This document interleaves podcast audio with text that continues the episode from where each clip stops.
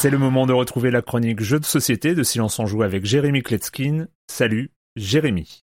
Salut Erwan. Alors cette semaine, je vais parler d'un jeu complètement atypique. Il s'appelle Moneybags et on va y trouver en effet des sacs d'argent. Le jeu est fourni dans une toute petite boîte, mais alors qu'est-ce qu'elle est lourde, hein ? On y trouve six sacoches en toile, des petites perles, des jetons, des diamants et surtout soixante-sept pièces de métal dorées. C'est le même éditeur et la même taille de boîte que A Fake Artist Goes to New York, si vous vous rappelez. C'est le talent inégalé des Japonais qui sont capables de vous rentrer un monde entier dans une toute petite boîte. On y trouve aussi les règles en trois langues, dont le français. Alors parlons du principe du jeu. Les joueurs sont des braqueurs, ils reçoivent chacun une sacoche, et puis l'un d'entre eux sera désigné le patron du gang. Au début du jeu, le patron reçoit toutes les pièces et le diamant aussi, il y a un petit diamant, dans le couvercle de la boîte. Et puis il distribue toutes les pièces et le diamant aussi à ses hommes de main, et garde évidemment une partie pour lui-même. En fait, le patron est le seul qui sait ce qui a été distribué et qui voit ce qui reste dans la boîte. Ensuite, on procédera dans le sens des aiguilles d'une montre où chaque braqueur aura l'opportunité, lors de son tour, d'effectuer une action. Il pourra décider de passer son tour, de ne rien faire, ou de fermer sa sacoche, ou encore d'aller piquer de l'argent à un autre joueur. Pour ce faire, il va plonger sa main dans la sacoche de l'autre, il va attraper des pièces ou éventuellement le diamant et ensuite les ramener dans sa propre sacoche. Attention parce qu'après avoir été volé, si vous considérez que l'autre bandit a désormais plus de pièces que vous, vous pouvez le défier.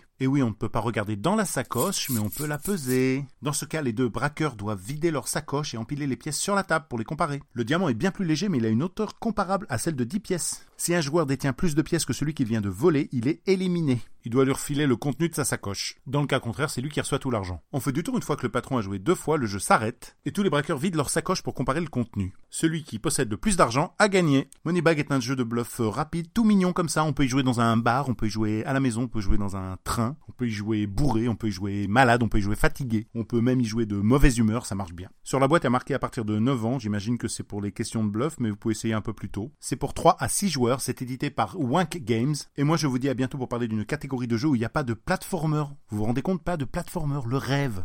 Bye bye.